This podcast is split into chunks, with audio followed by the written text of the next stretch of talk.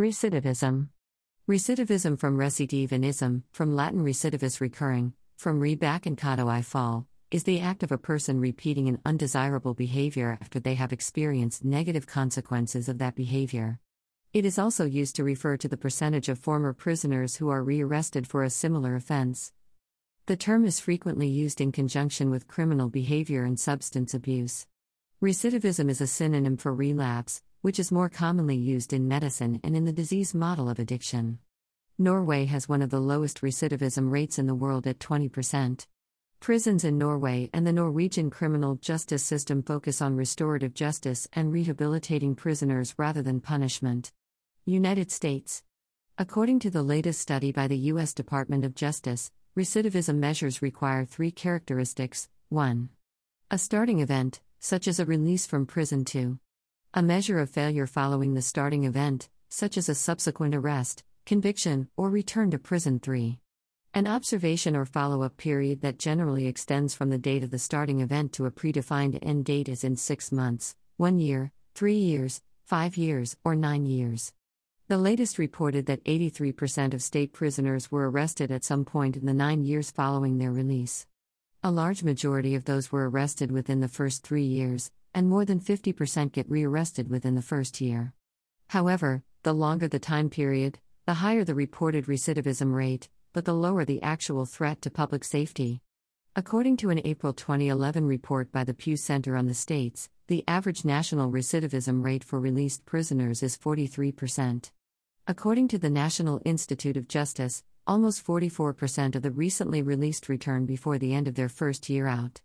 About 68% of 405,000 prisoners released in 30 states in 2005 were arrested for a new crime within three years of their release from prison, and 77% were arrested within five years, and by year 9 that number reaches 83%.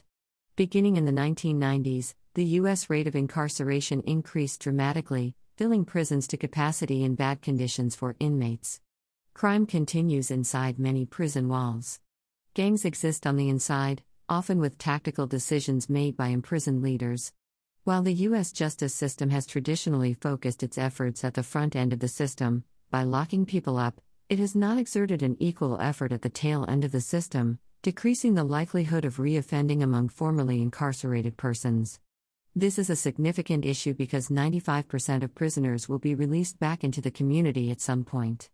A cost study performed by the Vera Institute of Justice, a nonprofit committed to decarceration in the United States, found that the average per inmate cost of incarceration among the 40 states surveyed was $31,286 per year. According to a national study published in 2003 by the Urban Institute, within three years, almost 7 out of 10 released males will be rearrested and half will be back in prison. The study says this happens due to personal and situation characteristics, including the individual's social environment of peers, family, community, and state level policies.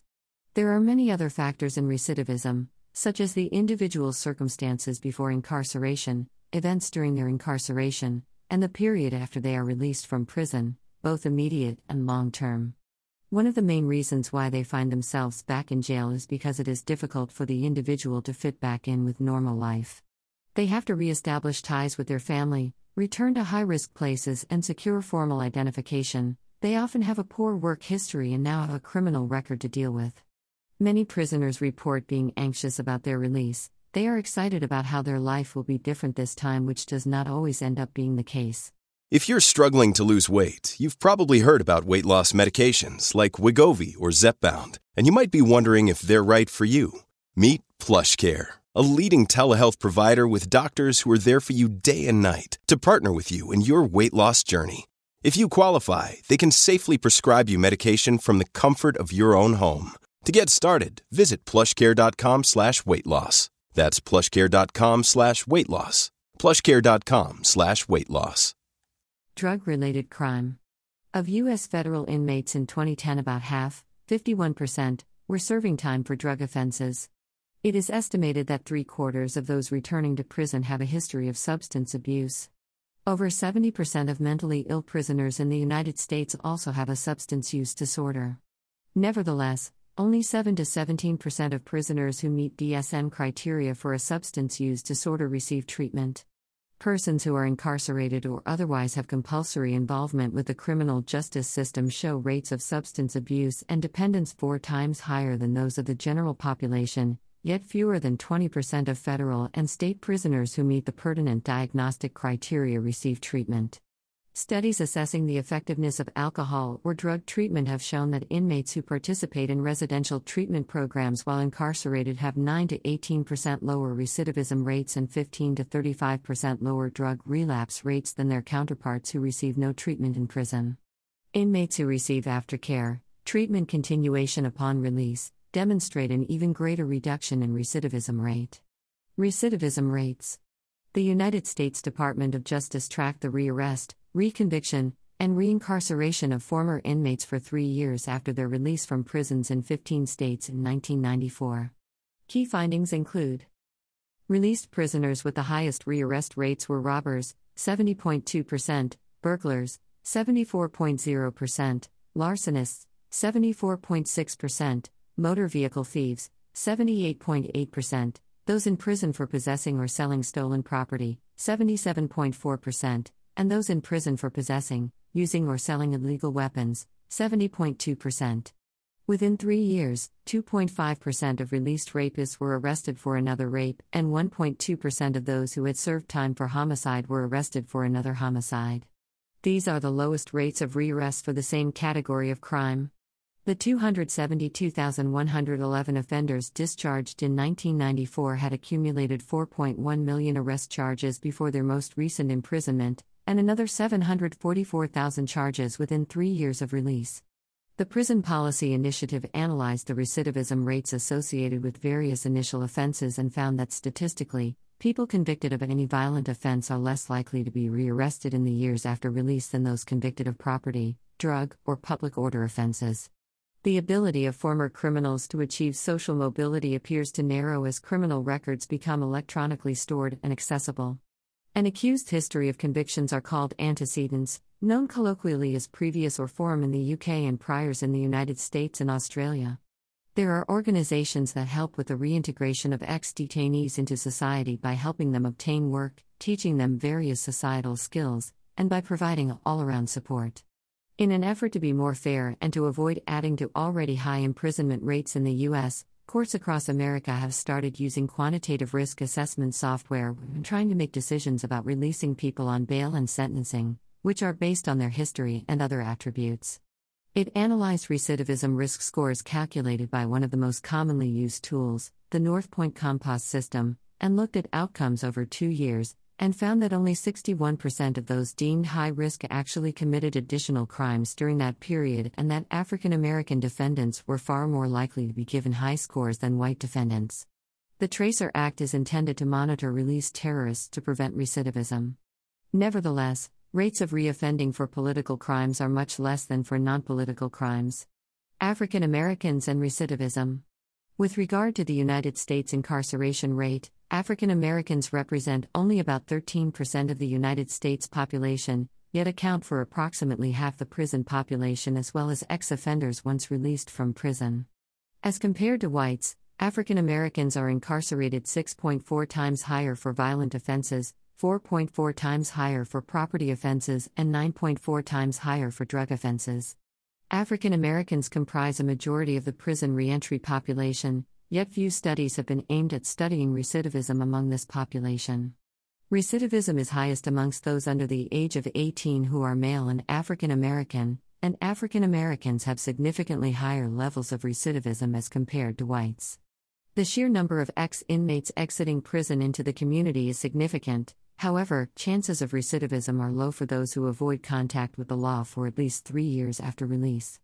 The community's ex inmates are released into play a part in their likelihood to reoffend. Release of African American ex inmates into communities with higher levels of racial inequality, for example, communities where poverty and joblessness affect members of one ethnicity more so than others, has been shown to be correlated with higher rates of recidivism, possibly due to the ex inmates being isolated from employers, healthcare services, and other institutions that can facilitate a law abiding reentry into society. Employment and recidivism. Most research regarding recidivism indicates that those ex inmates that obtain employment after release from prison tend to have lower rates of recidivism. In one study, it was found that even if marginal employment, especially for ex inmates over the age of 26, is offered to ex inmates, those ex inmates are less likely to commit crime than their counterparts. Another study found that ex inmates were less likely to reoffend if they found and maintained stable employment throughout their first year of parole. African Americans are disproportionately represented in the American prison system, representing approximately half the prison population. Of this population, many enter into the prison system with less than a high school diploma. The lack of education makes ex inmates qualify for low skill, low wage employment. In addition to lack of education, many inmates report a difficulty in finding employment prior to incarceration. If an ex inmate served a long prison sentence, they have lost an opportunity to gain work experience or network with potential job employers. Because of this, employers and agencies that assist with employment believe that ex inmates cannot obtain or maintain employment. For African American ex inmates, their race is an added barrier to obtaining employment after release. According to one study, African Americans are more likely to reoffend because employment opportunities are not as available in the communities they return to in relation to whites. Education and recidivism. Education has been shown to reduce recidivism rates. When inmates use educational programs while within incarceration, they are roughly 43% less likely to recidivate than those who receive no education while incarcerated. Inmates, in regards to partaking in educational programs, can improve cognitive ability, work skills, as well as being able to further their education upon release. Maryland, Minnesota, and Ohio were involved in a study pertaining to education and recidivism.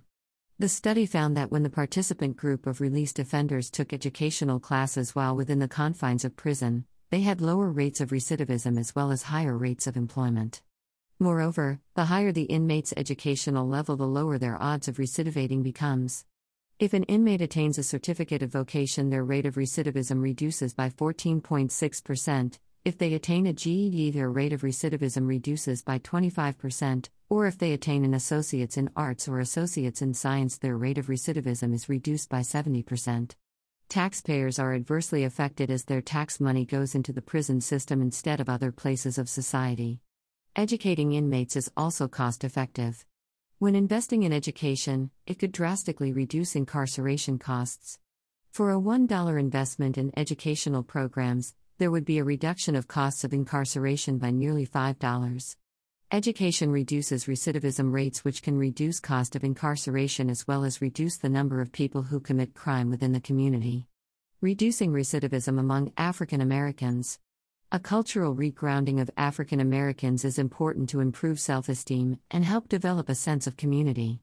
Culturally specific programs and services that focus on characteristics that include the target population values, beliefs, and styles of problem solving may be beneficial in reducing recidivism among African American inmates. Programs involving social skills training and social problem solving could also be effective. For example, research shows that treatment effectiveness should include cognitive behavioral and social learning techniques of modeling, role playing, reinforcement, extinction, resource provision, concrete verbal suggestions, symbolic modeling, giving reasons, prompting, and cognitive restructuring. The effectiveness of the intervention incorporates a relapse prevention element.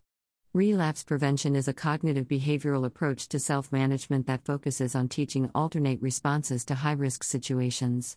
Research also shows that restorative justice approaches to rehabilitation and reentry, coupled with the therapeutic benefits of working with plants, say through urban agriculture, lead to psychosocial healing and reintegration into one's former community.